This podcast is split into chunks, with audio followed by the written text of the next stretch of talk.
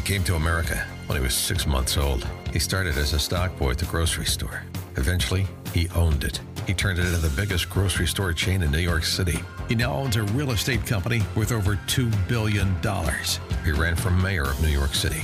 He almost won. You can't make this story up. This is the Cats Roundtable with John Catsimatidis. Everywhere around the world, Good morning, New York. This is the Cats Roundtable. John Catsimatidis here Sunday morning. We have one great show for you today.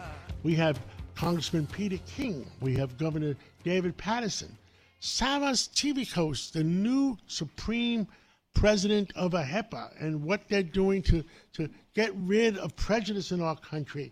We have Eric Schiffler talking about the Ferry Hawks, Councilman Robert Holden, and the situation with the migrants is unbearable. And let's start off with Michael Stoler talking about the real estate industry in New York.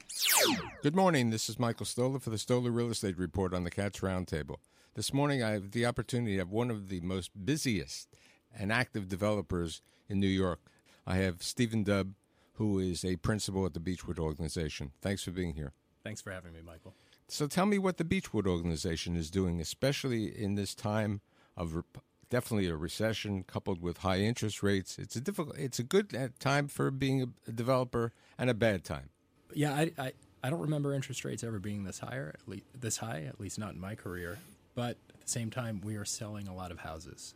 Uh, it it I, I would not have guessed this a year ago when rates started rising, but there's not a lot of supply on the market, and people you know continue to need to move for all the reasons that people want and need to move, and so I, I've been surprised, but it's been it's been a good year of selling houses so far. Now, what are the price ranges of these houses that you're selling? They range from the five hundred thousands uh, up to three and a half million dollars, depending on the community that we're building. So tell me a little bit about the Selby. So it's 237 uh, apartments and hotel units. So it's mixed use. There will be a restaurant that's open to the public, and they're really the the size and the finishes in the units are are what I'd say is nicer than most of the condominium, the luxury condominiums being marketed on Long Island right now. So it's, it's unique. There's nothing else like it, um, and we're catering to wealthy empty nesters in Nassau and Suffolk County. But it's not an age restricted community, correct? That's totally correct. It's not age restricted. And by the way, we get a ton of families, young families moving out of New York City who are trying to figure out where they're going to buy a house, so they land with us for a year or two. Um, and they tend to not have kids who are old enough to go to school, so so they're early in the in the process. But um, uh, and we get a ton of doctors and people who work in the medical community. But our biggest demographic, I'd say, is empty nesters, retirees. But it's not age restricted. Now, do you have any age restricted prog- projects that you're in working with now? Yeah, um, Country Point at Plainview is age restricted. Country Point at Yaphank is age restricted. Plainview is 660 homes. Yaphank is 400 homes. Both of them are really highly amenitized communities. So um, our buyers move there for um, a house that's more manageable, a condo, um, less maintenance. They don't deal with landscaping, snow removal, garbage, etc. So How expensive is the HOA, the community charges for this luxury amenities package? Uh, it varies between I'd say two hundred and fifty dollars a month up to six hundred dollars a month, depending on the community and depending on the house. Um, but what they really move for is is the lifestyle, and that's just that's not just the no maintenance. That's the uh, the clubhouse, the swimming pools, the card rooms. Um, they're basically both of those communities have country clubs built into them, and uh, and our buyers love it. No golf clubs. No golf clubs. You know, we found um, we built uh, a community on a golf course a couple of years ago, and we thought we'd have tremendous demand from golfers, uh, and we found we really didn't. Uh, the people moved to that community for the same lifestyle reasons I just des- described, but not necessarily for the golf. They liked the view, but they didn't want to play golf. So, What about the active adult communities? The topic of that.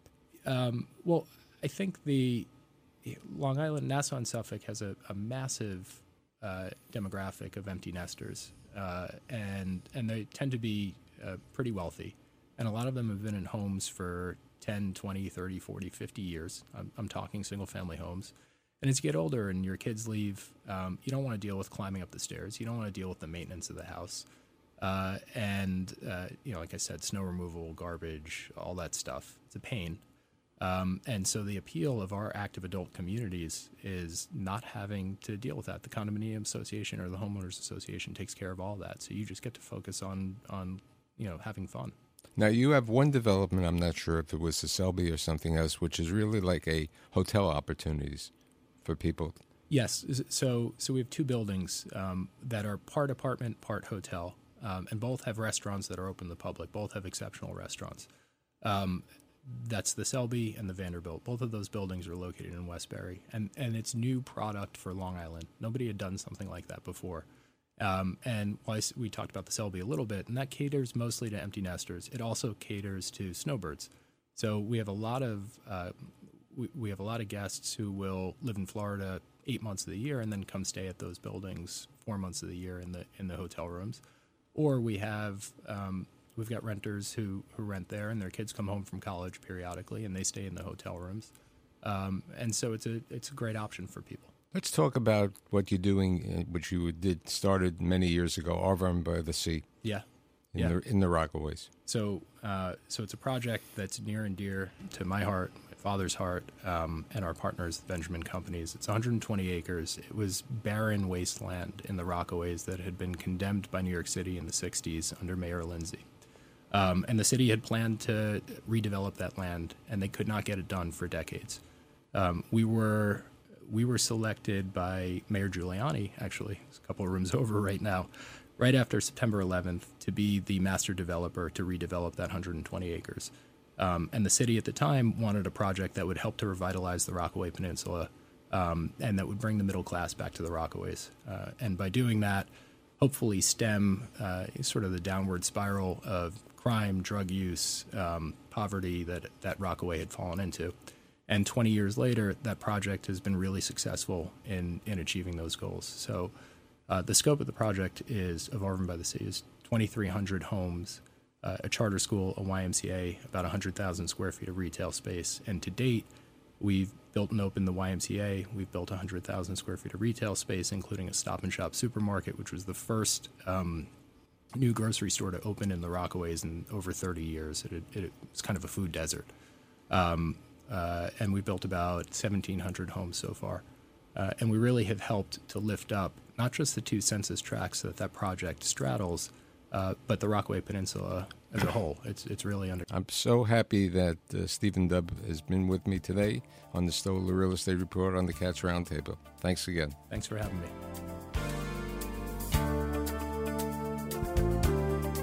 With us today is uh, former Congressman Peter King and uh, Peter King, uh, what what are you most concerned about our country? You've been a congressman for 28 years, and you've seen it uh, a lot happen. What are you most concerned about right now for for your kids and grandkids? John, I, I would say the almost total breakdown in the country between one side and the other. The way every issue seems to be divided along such really uh, bitter partisan lines, and uh, also you know, uh, something which you and I have discussed, even in uh, professions like the law, which used to be more highly regarded than it is today. You know, lawyers, it, it, by its nature, this is an adversarial business. One side fights with the other, but it was always done within certain rules. Done like boxers, they have the Marquis of Queensberry rules. They have to, you know, there's no fouling allowed, there's no butting allowed. Uh, it's uh, the, the certain rules have to be followed. And I find out some of these indictments, for instance, against President Trump, they are using politics to criminalize uh, a political opponent. I, you know, I read the indictments of President Trump, whether it's about uh, January 6th or certainly here in New York about the uh, payments to a uh, Playboy model or whatever she was. The fact is, the, the prosecutors know that they are leaving out important facts, exculpatory facts. For instance, in the indictment that was going on with President Trump on January 6th, there's not a mention anywhere that he told everyone to march peacefully.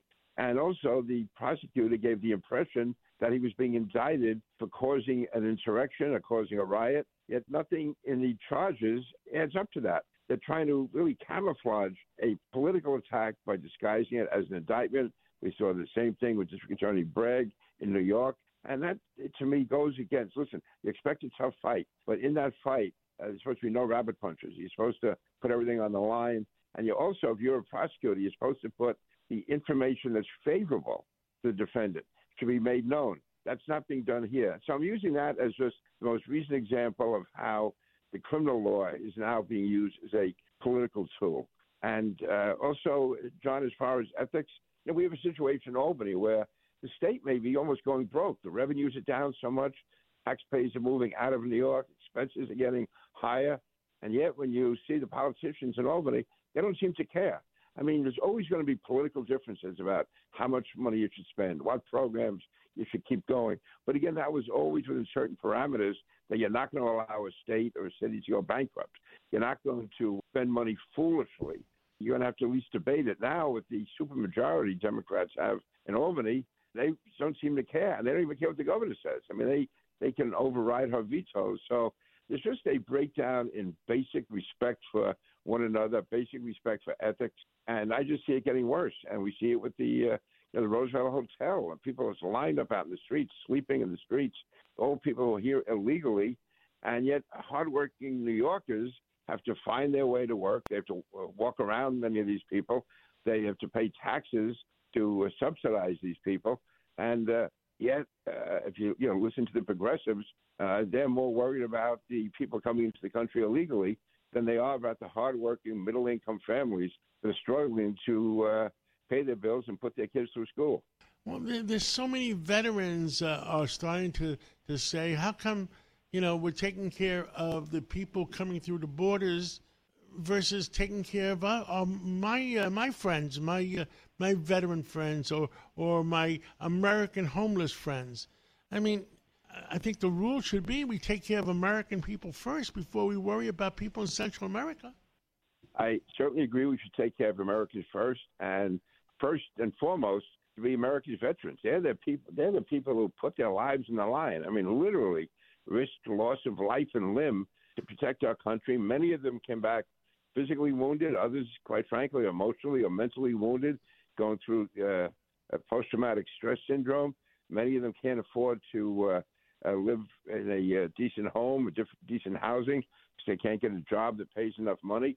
That's to me all, so much effort to be put into that Instead, and I'm again, I try to be a friend of Eric Adams, but the fact that he was welcoming people, bragging about the fact that New York was a sanctuary city, and basically urging uh, illegal migrants to come to New York. Now we're being overwhelmed by it.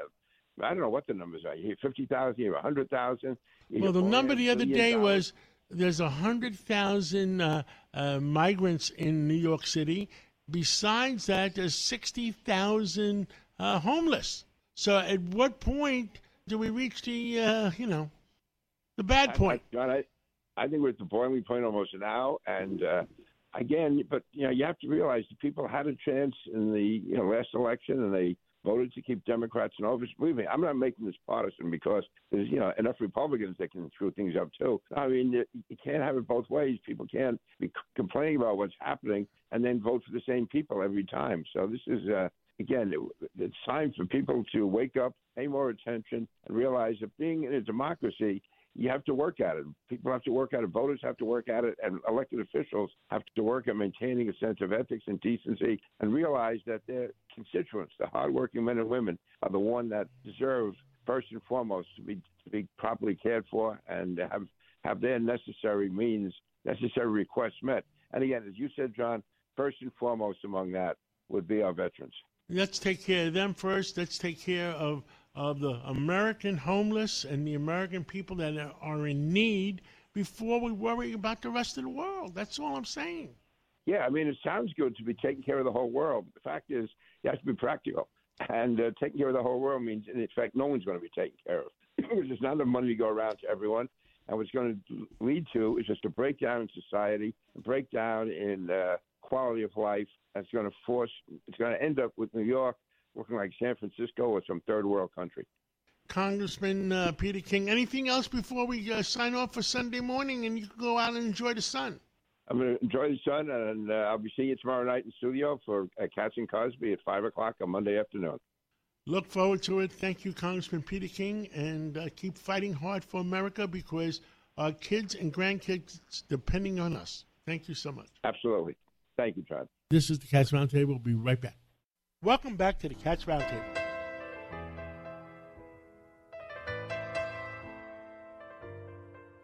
This is Jason Holleran. I proudly served for 33 years, culminating as the Deputy Commandant at West Point. Put this on your calendar World War II weekend inside Old Bethpage Village Restoration on Long Island. Scores of operational vintage armor, in formation, May 18th and 19th. Nassau County Executive Bruce Blakeman invites you to join him in saluting America's greatest generation and all those who have worn the uniform in defense of our freedoms. That's May 18th and 19th, presented by the Museum of American Armor. This today is former Governor David Paterson. Good morning, Governor Paterson. How are you today? Good morning, John. And to start off today, you and I have been invited to present at a forum involving real estate and business uh, all around the metropolitan area, uh, New York City, Long Island, even Westchester, New Jersey, that kind of thing. And they had a little. Um, conversation with us about what they wanted to talk about. And I was really surprised because I thought the first thing that they would mention is Article 4020, Article 421A exemption to uh, developers who would be building um, housing in dense areas and the fact that more and more it's become affordable housing, which is doesn't work for the developers. But that wasn't the first thing they mentioned. I thought they might uh, talk about the encumbrances that these businesses suffered during the pandemic when there were lighter penalties for late rent or evictions. They didn't want to talk about that either. Then the issue of crime, I thought they'd raise that. They didn't raise that at all. What they raised is that the Albany politicians, as they put it,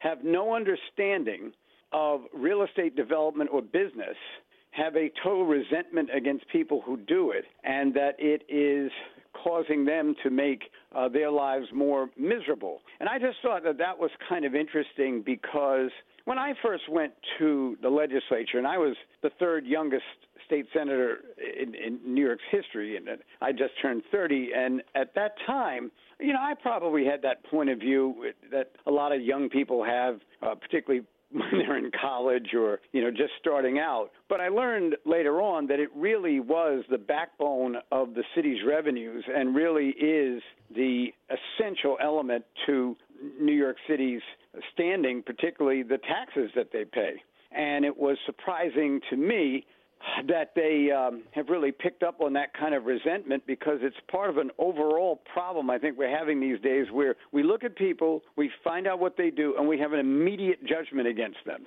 without really any portfolio or not spending any time trying to understand them.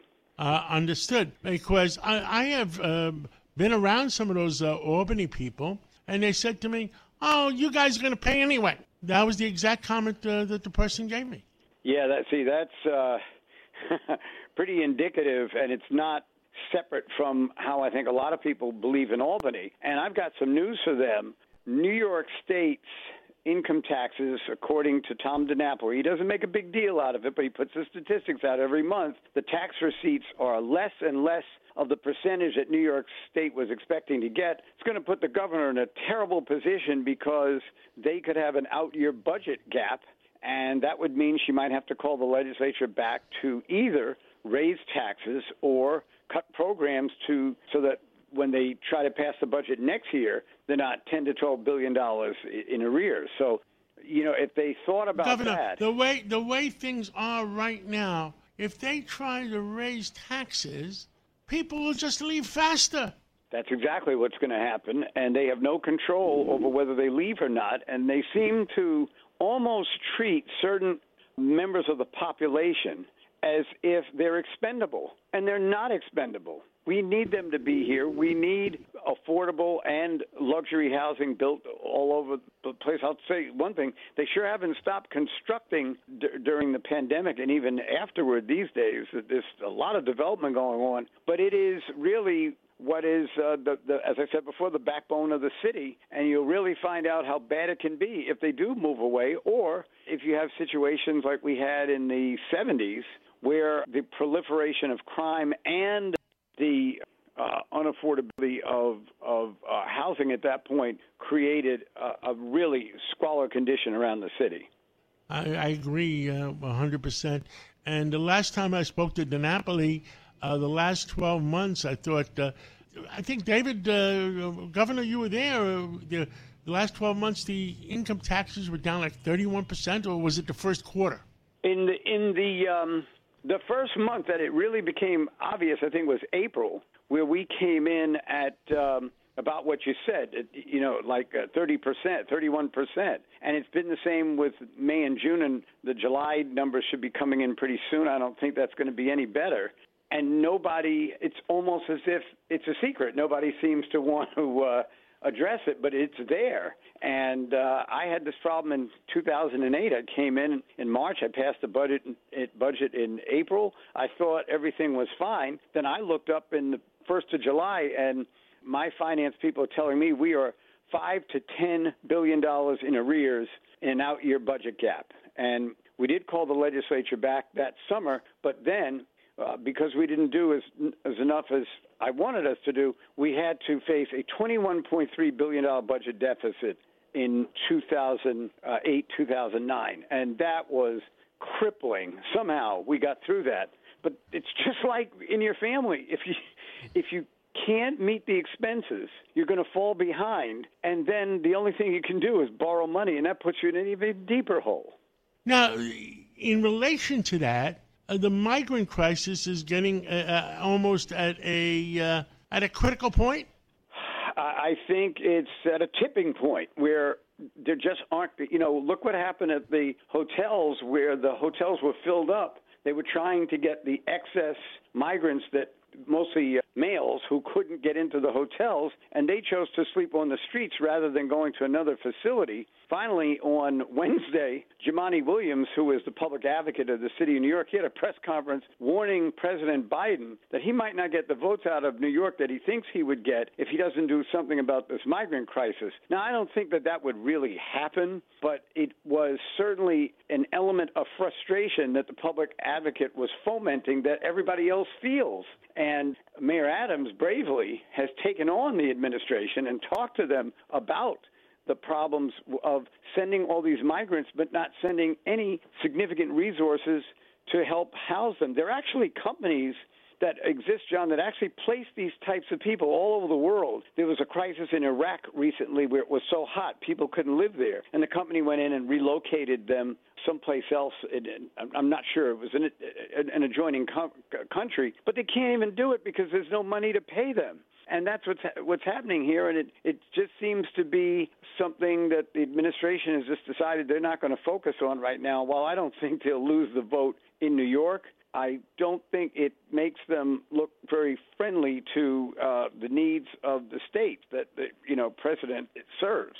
Governor Paterson, I think me and you should stay on top of this because it comes to it's coming to a critical point, and it's going to get there sooner than later. Also, this November, we need some common sense uh, uh, city council people to be voted in, not the people that want to defund the police.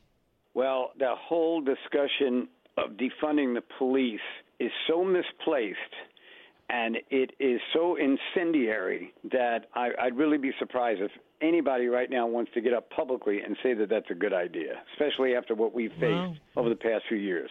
Then what we should do is take a survey and see if anybody out there is yelling about that, and uh, let's see how they vote in the uh, in the city council. I'm with you. Thank you, uh, Governor Paterson, and uh, I'll see you on Tuesday at that uh, at, at, that convention. That it was a convention. Yeah. It's a, a forum, a, a, real estate forum yeah. from New York. Thank you, John. AHEPA was created a hundred years ago, and it was to fight prejudice in the uh, Greek American community and all communities.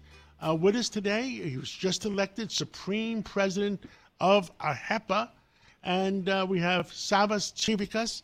And uh, Savas Tsivicos, uh, you've been elected for a two-year term, just about, uh, to fight the prejudice in, in, in, in America. Tell us what.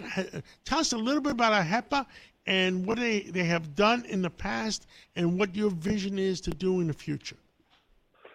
Well, AHEPA, John, was founded in 1922 uh, on July 26 in Atlanta, Georgia, uh, to fight uh, um, the discrimination and the prejudice against uh, the Greek American community, with the purpose and the goal to assimilate the new immigrants, uh, the new immigrants into the American society. And I must say that 100 uh, years later, AHEPA has been able to do that, and we're very proud that uh, the Hellenic American community is fully assimilated uh, with uh, many notable uh, um, examples. But the fight uh, goes on because um, discrimination still exists in many in many different levels, and AHEPA is uh, fighting the same battle to make sure that everybody has the same chance and the same opportunity, especially the Greek Americans. Now, tell us, you're elected. Uh, what is your vision over? Uh, there's so many problems in America lately. What is your vision going forward, and what, what, what is your mission?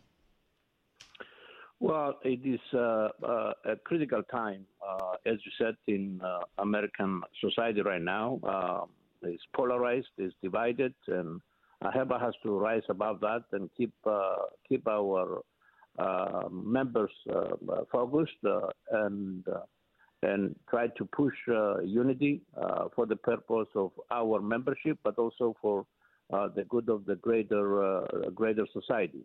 Uh, if we stay divided, uh, I'm afraid that uh, we're not going to be the leader of the of the world, and everybody will be looking at us uh, as a as a second or third world uh, country.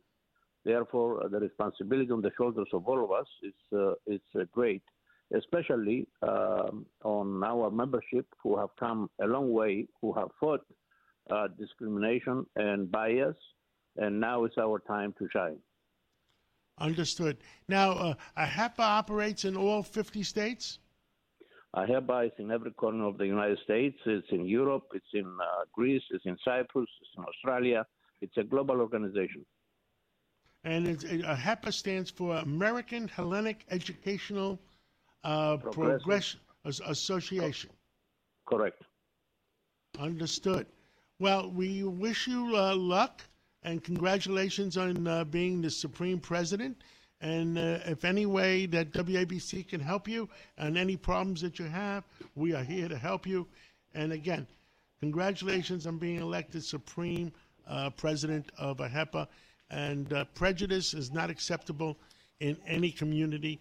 And thank you so much for coming on WABC today. Thank you so much, John, and looking forward to working with you in the future. God bless you and God bless America. Thank you so much. This is the Cats Roundtable. We'll be right back. Welcome back to the Cats Roundtable. With us today is Councilman Robert Holden in New York City, and we have a problem. Migrants, they're overflowing. Councilman Holden, can you give us an update? What the heck is going on with the migrant situation? Well, it's still out of control and getting worse by the day. We're approaching by today. We're approaching about 100,000 total individuals that have come in who claim they they're asylum seekers, but we don't even know because they didn't even apply yet for asylum. Many of them, and they're mostly men, able-bodied men. And the problem that we have in New York City is New York City's putting up more than half of them, and of course the taxpayers of New York City, you and I, are paying for this. So, what advantage do we get? What what do we get about this? What happens to to New York City? What's our quality of life going to be like? So I joined uh, fellow Democrats on Monday who were kind of late to the game. I've been complaining about this for a couple of years now. And then finally, our, our my Democratic colleagues are complaining that this is calling on President Biden to do something. But President Biden has done his worst, actually, coming up with 300 executive orders tied to immigration, which were designed to make it easier for anyone to come into our country. Some of these policies made headlines, obviously, such as halting the construction of the border wall and ending President Trump's successful Remain in Mexico policy. But everything that he's done is really made to have more people come into the border and, and uh, really have and, and, essentially and a, southern, uh, a southern border that's open. Councilman, nobody can uh, nobody can really figure it out. I mean, what is he trying to prove? I mean, uh, we're being invaded. I mean, uh, the American people are always good people. They want to help people from overseas. But right now, this is more of an invasion than a migration. I mean, right. and, and the difference the difference we're seeing now, John, is that Uh, and when my, uh, you know, ancestors came to this country, they came in the right way, but they didn't get anything. They had to work hard. Many times they were discriminated against in, in this country, but they still persevered they, by working hard. But they didn't get handouts. We're giving handouts to. I mean, can you imagine this? Fifty-six thousand we, we're putting up, and we're feeding them, clothing them, and doing everything, and giving them a roof over their heads. This is insane. We can't Nobody sustain can. this. And, and there's American poor in New York City. There's American poor. There's American veterans that don't have a a pot to urinate in. We're not helping them, but we're helping people that we have no obligation to. Right, and and they're not like uh, you know the right to shelter law that uh, was under the Ed Koch administration. Uh, there was there was a lawsuit, and we had to shelter homeless, but that was meant for homeless New Yorkers, not homeless South Americans or Africans or Asians. This was meant to house again people who are New Yorkers who lived in the city and needed a home. So that that the right to shelter is being challenged now by the by the Adams administration, which is which is right. He's right to do that. The mayor is correct, and hopefully New York City will win this, and then we don't have to shelter everyone that comes here.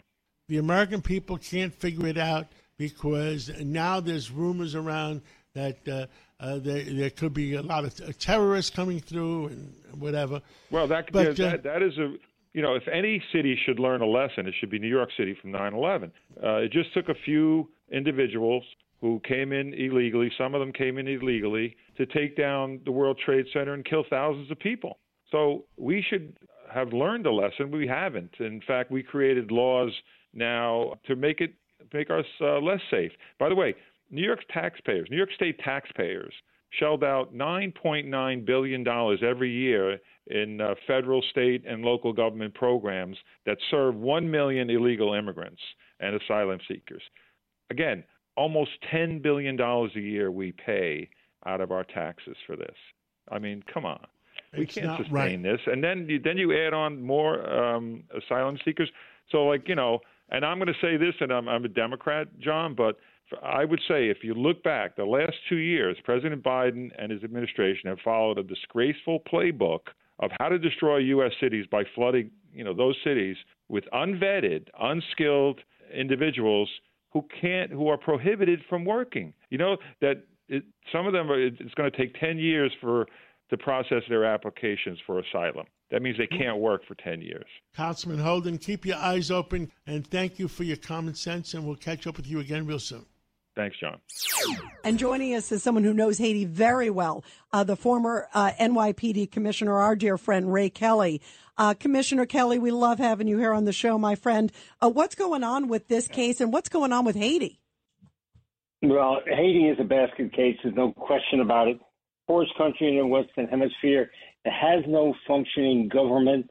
The uh, uh, president was assassinated in 2019. Nobody has replaced him. 200 gangs, at least 200 gangs, are basically ruling the, the country. So something has to be done. And there is a little bit of light at the end of the tunnel. Just this past weekend, uh, Kenya, of the Kenya is a country, of course, in East Africa, has agreed to seriously consider sending 1,000 police officers to Haiti. This is the only country so far that has that has even even spoken about going uh, to Haiti. So hopefully that will entice other countries to uh, to get involved. The our State Department is looking for a multinational uh, national uh, task force that is funded by the United Nations. Now there is no uh, resolution in the UN to do that, but that's what that's what we're we're as a country trying to do. So they need all the help they can get. I don't know if the Kenyans can do it, and of course, if the Kenyans can't do it, I certainly hope it does not fall back onto the U.S. Ray, you know the Kenyans, uh, the, uh, uh, the the Haitians can't do it, so somebody has to do it. Otherwise, those people are suffering, and it's even worse. Uh, you know, it's just bad. Something has to happen. Absolutely, is, uh, there's been over a thousand kidnappings so far this year that we know about. Wow. maybe not more. I mean, and uh, you know, the the the murder rate is, extremely high. Uh, voodoo is a real fact of life in Haiti, and it really is sort of negative spiritualism that uh, blames any problem on evil spirits. You know, it's very difficult to make progress there. You know, it's amazing too. I mean, you Now, think that- about you know how close it is to Dominican. look at? Dominicans. You know what New Yorkers, Ray? You know what New Yorkers should look at? That all these city council people that want to defund the police, that that those people they're voting for them. Give me a break. You know, you're going to end up being like Haiti in New York City if it goes any further. yeah, yeah. I mean, uh, I think we're we're far away from that, but certainly uh, potential of something bad happening in New York is uh, is right up there. So, uh, as I say, this is some hope. We'll see what uh, uh, what happens, but they are in desperate shape. Uh, kidnappings. You mentioned the kidnapping of the nurse and her uh, her son. Uh, I sent detectives to Haiti try to teach them how to investigate the kidnappings, and we did a, we did some of that, but it certainly did not catch on, and that's that's now several years ago. So they are they are totally ill-equipped to investigate uh, kidnappings. Basically, in any time there is a kidnapping, uh, somebody is paying. You know, they're not paying the full amount that they're asking for, but uh, that is a thriving business uh, in this you know, very much afflicted country. Wow, really scary. And by the way, they're asking for a million in this case too. Is the what they're asking? This is Yeah. scary. Ray, thank you. Thank you, Ray Kelly, and you did a great job. When when you were police commissioner, New York was the safest city in the in the world. Thank you so much. Yeah, thank you, thank you, John. This is the Cats Roundtable. We'll be right back. Welcome back to the Cats Roundtable.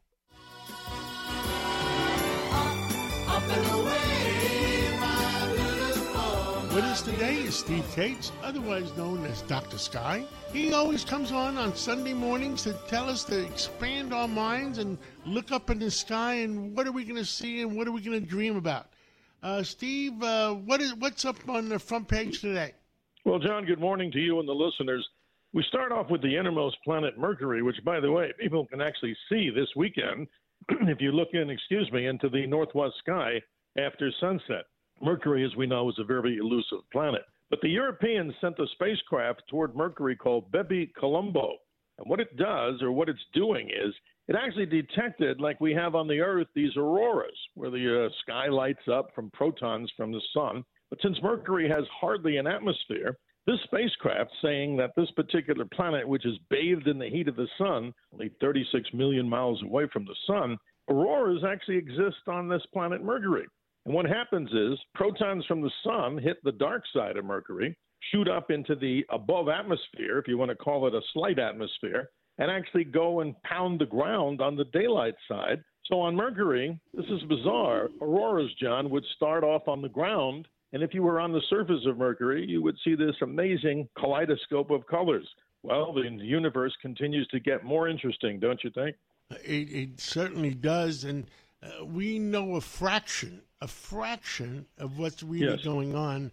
That's why I think so many people enjoy your uh, your piece every Sunday morning because it adds to the the mysteries. It adds to our our ways of dreaming about learning someday of what's going on. Well, thanks, John, for the compliment. And, you know, we continue with this mystery of the week. We talked about it before. The question is the mystery what happened to the water on Mars? But it gets more interesting. Mars is only about 4,200 miles in diameter, obviously smaller than the Earth. But this particular planet has the largest volcano in the solar system. It goes up to a 75,000 foot height. Remember, Mount Everest is just a little over maybe 29,000 feet. It's as big, John, as the entire state of Arizona, where I'm at, 375 miles wide. So, thus, the largest big volcano in the solar system. It's actually larger than what we call on Earth. Mount Everest is not the tallest of all mountains, at least from the surface of the Earth, it looks that way. Mauna Loa and Mauna Kea, the volcanoes in Hawaii, are actually taller than Mount Everest. But let's go back to Mars.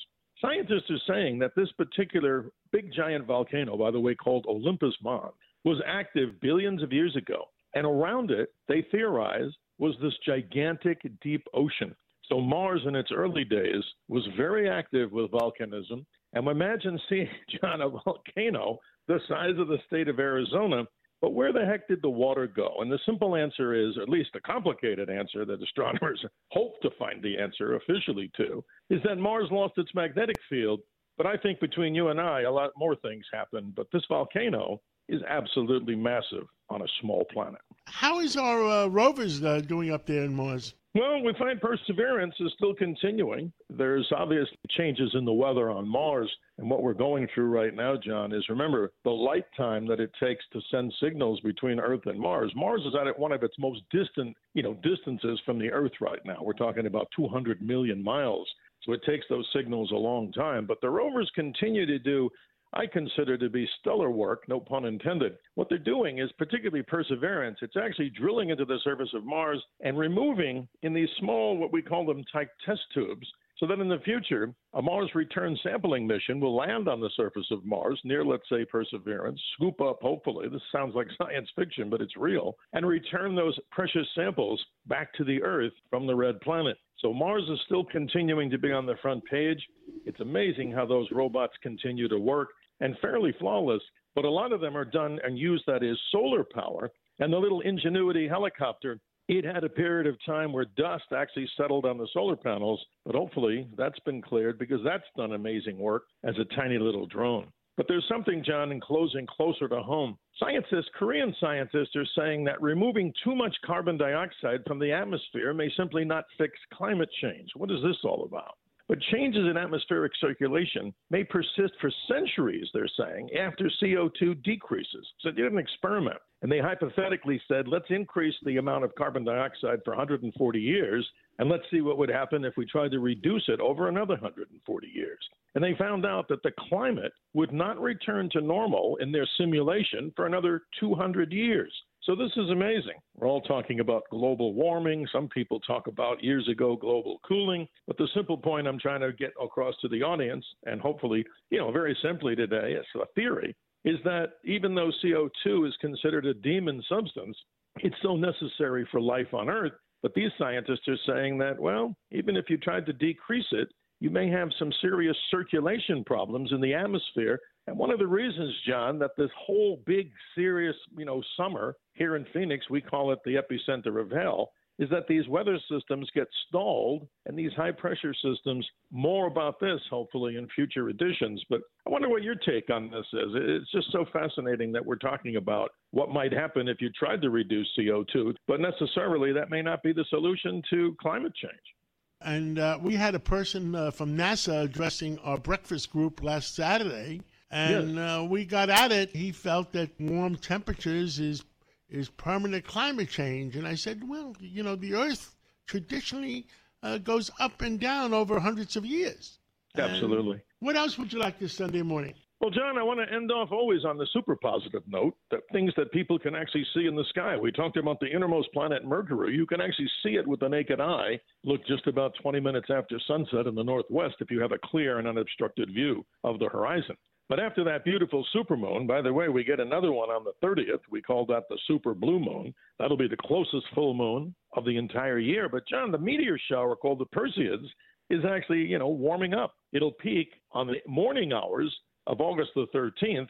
But what we can tell people is look in the northeast sky after midnight, even though the moonlight might interfere a little bit, but toward the 12th and 13th, I've watched it for over 40 years, and this is a great sky show if you're away from the city lights. Even city lights may be able to see a few. Northeast sky, around 1 a.m. till sunrise, the sky may pour forth many, many meteors.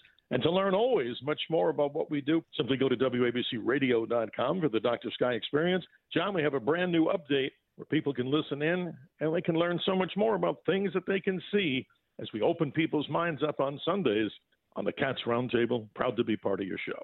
Thank you so much, uh, Steve Kates, and we'll catch up with you again real soon. Enjoy your ride to the mountains. Have a good morning. Thank you.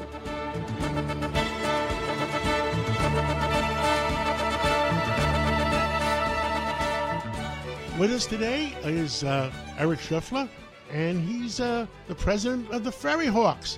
And uh, Eric, give us an update. What's going on uh, with the third best team in uh, the New York area? Uh, hey, John, there is so much going on in Staten Island. you know, our stadium, the best view. I think our view is probably better than even Yankee Stadium and Citi Field. But yes, New York City's third professional baseball team. We have a big weekend this weekend. And on Sunday, we have a great day with Kids Run the Bases and a special Marvel superhero day, Captain America. So a chance for all our kids to get out there, see a real American hero, run the bases, see professional baseball up close and personal with a view that is the best in America. And of course, John, your favorite, Nathan's Hot Dogs. Oh, I love those Nathan's hot dogs. Uh, and uh, uh, Eric, uh, I understand next week you have the Savannah Bananas coming in, and uh, a lot of people know who the Savannah Bananas are, but t- t- a lot of people don't know. Tell us about it. John, this is a huge win for you know for you and I, for the Ferry Hawks, for for Staten Island, really. The Savannah Bananas, you know, are doing 30 team visits across the country.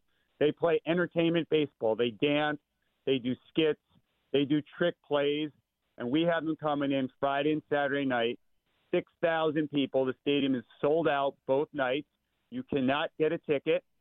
And we're going to bring all those people to see the greatness of Staten Island to come visit the North Shore, check out our restaurants, and see our beautiful ballpark. It's going to be an amazing, amazing night uh, for Staten Island. Understood. And, and tell people about the Savannah Bananas. Who are they? So they're a team of some of them are former major league players, some of them are really good college players. The thing that's really cool about them is they're really good baseball players, but while they play, they do trick plays and they've made up their own rules. So the game can only last two hours. If a fan catches a foul ball, it's an out. And while they're pitching, and again, they know how to play, they are doing behind the back throws, they're doing dance skits in between innings. The whole game is designed to be this immersive fan entertainment experience while at the same time playing competitive baseball. And that's in Staten Island and uh, uh, right on the North Shore. You can get through it uh, through uh, the ferry uh, in Manhattan, et cetera, et cetera, right? And uh, tell us how do if people want to go this weekend, how do they get tickets? Just go to our website, ferryhawks.com, F E R R Y H A W K S.com, or just come to the box office. We have Captain America and Marvel Superhero Day on Sunday, 4 o'clock game on Sunday. Sunday, kids run the bases. And, John, the team's winning. Uh, we had a big win yesterday against York, the first place team, and we have just have a big signing we did on Friday with a Japanese superstar from the Nippon League, Yoshi Tsutsugo, who is one of Japan's all-time home run leaders and played in the majors for the Pirates and the Rays. He just signed up with us. Has hit two home runs, two home runs in his first three games. It's been really fun to see. We have a lot of Japanese fans coming out, people waving flags, really a World Baseball Classic, you know, feel, and the team's on a roll. Well, thank you so much, Eric Scheffler. I'm looking forward to uh, seeing you at the game, and uh, God bless you, and uh, God bless America, and play ball. Play ball. Thank you for being with us for the Cats Roundtable Local Edition, the number one show on Sunday mornings in New York. Keep listening to us for the Cats Roundtable National Edition between 9 o'clock and 10 o'clock. So we'll be back to you in a few minutes after the news. This is Greg Kelly for Priority Gold. What does it mean to be America's precious metals dealer? It means that you're in touch with the hearts and minds of those who love this country, value our freedom, and want to protect the future. Priority Gold is that precious metals dealer. They've helped thousands of Americans back their retirement with solid gold and silver. Call Priority Gold at 888-506-6439. Receive free shipping, free storage, a free investment guide, and one of the best purchase experiences in the industry. Call now or go to prioritygold.com.